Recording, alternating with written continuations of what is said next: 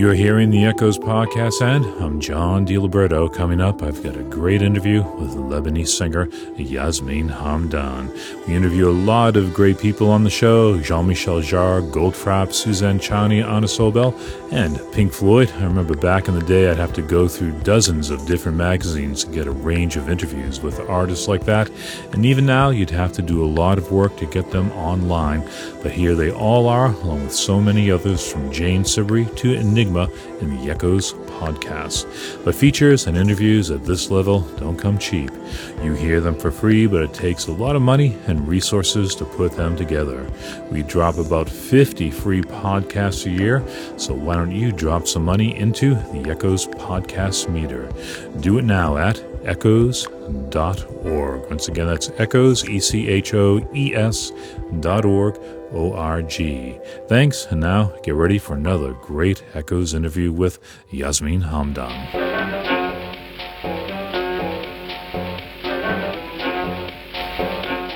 You're hearing Echoes, and I'm John DiLiberto. Yasmine Hamdan is a Lebanese born singer and musician, but she's really an artist of the world, taking her Arabic culture and infusing it with the influences of everyone from the Cocteau twins to Prince, from old Arabic pop and new electronic music.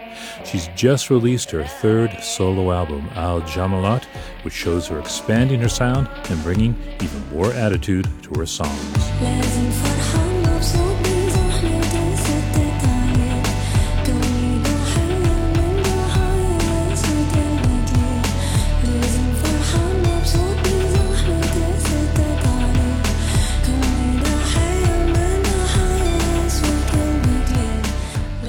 Hamdan was a child in Civil War torn Beirut. She's grown up all over Europe and the Middle East, and she currently lives in Paris. But despite her well traveled experience, she says she gets a lot of her ideas from Lebanese taxi drivers. Many of those songs that you've listened to are inspired by conversations I had with uh, Lebanese taxi drivers. So this guy started to lament himself, like be really not happy about. He says, "When I drink, I drink too much. When I do this, and I, and I was like, yeah, yeah, continue." And I was taking notes, and then I came back home and I felt that it was a little bit also, kind of, it could be me. Uh, I'm so much like that, and eventually, I'm so much like that when I'm PMSing. so it ended up becoming a PMS a song of me or any kind of woman uh, drama queen, you know. that wound up being the tune Iza on her album Al Jamilat.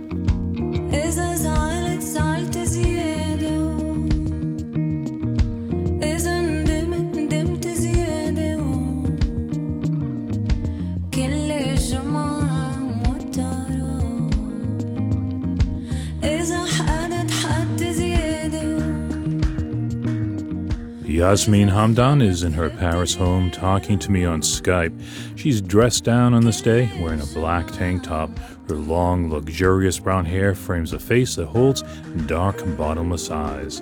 Like many musicians from the Middle East, she is somewhat without country. She just got her French passport, but she seems bound by no land. I was born in Beirut civil war, uh, my family left back and forth. I lived my first two years in the desert in Al Ain, which is in the Emirates. Uh, my father is an engineer. Uh, and then Beirut, and then war, and then Abu Dhabi. Uh, then we went to Greece, but we had to leave. And I went to Kuwait, and then Saddam Hussein invaded, and so we had to leave again.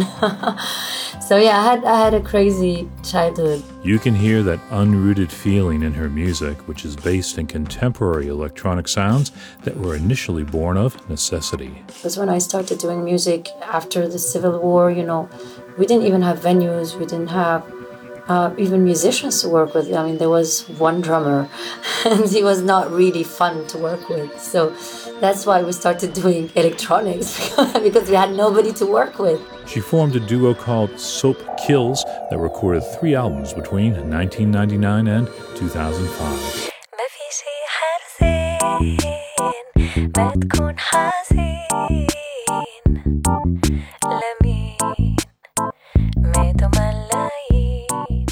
Hamdan has always sung in Arabic, and it doesn't bother her that people outside of Arabian countries can't understand the lyrics. She believes the message is carried in the melody and performance, and she even compares herself to Elizabeth Fraser, the glossolalia inclined singer of the Cocteau Twins.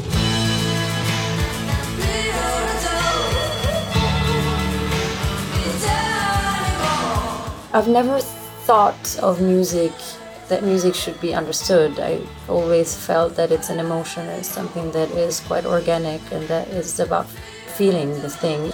So I would always uh, tell people that, yeah, you don't always need to know what I'm talking about. And you know, the singer of Cocteau Twins, Elizabeth Fraser, she she, she has many songs where she that she invented her own language uh, eventually and nobody's asking her what she's talking about. And so I would want people to maybe consider sometimes the, the language or the words more in an abstract way.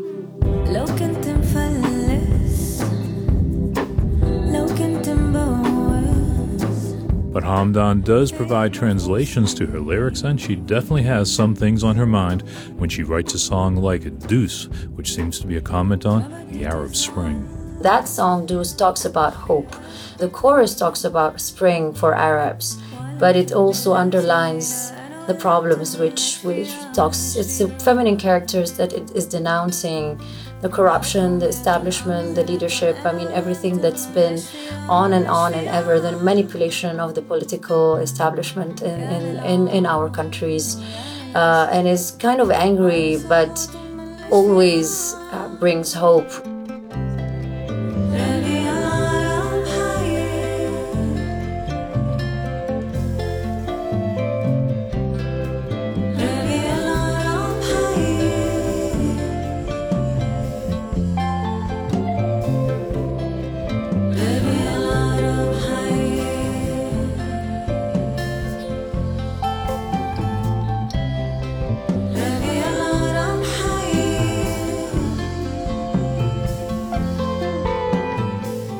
There are many elements at the core of Yasmine Hamdan's music, among them a feminist zeal that suffuses most of her lyrics. The title of the album, Al Jamilat, translates as The Beautiful Ones. It's the only lyric she didn't write, but it spoke to her feminist ideals.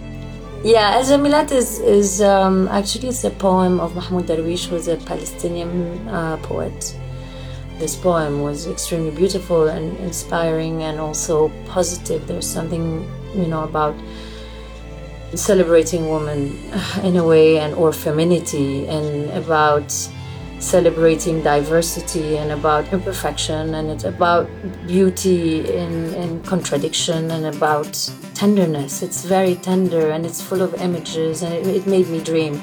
So of course she turned it into a rock song. I wanted to have something really like sexy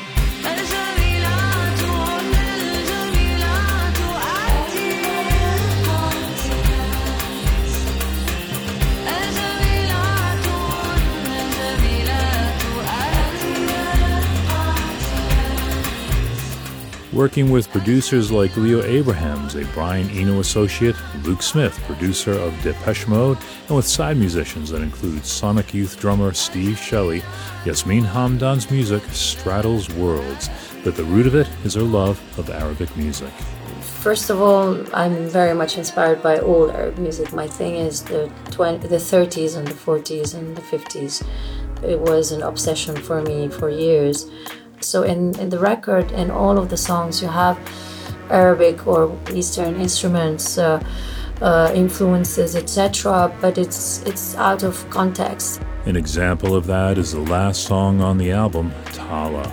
It has a doomy electronic rhythm, Egyptian strings, and a vocal arrangement inspired by Prince. And then I imagined the voice being like a texture and not at all a narrative and I wanted to do something a little bit like Prince, like the harmonies of Prince, with a lot of quirky, weird harmonies. And I w- worked on the harmonies, and I kind of destroyed a little bit the voice by slowing it and then making it faster, etc.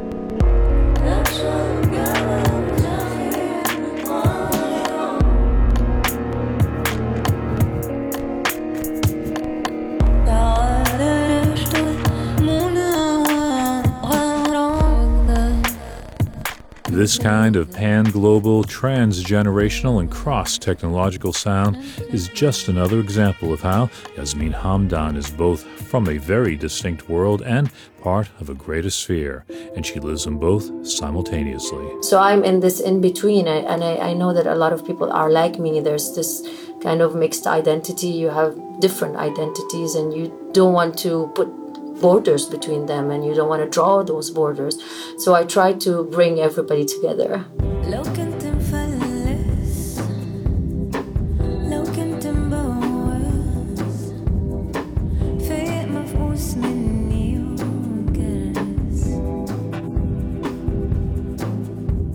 Yasmine Hamdan brings a world of music together on her latest album, Al Jamilat, on Hamdanistan Records.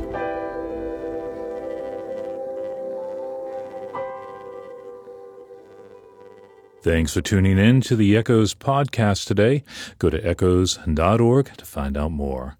I'm John DiLiberto. Be sure to keep an eye out for more Echoes interviews at echoes.org or the Echoes newsletter.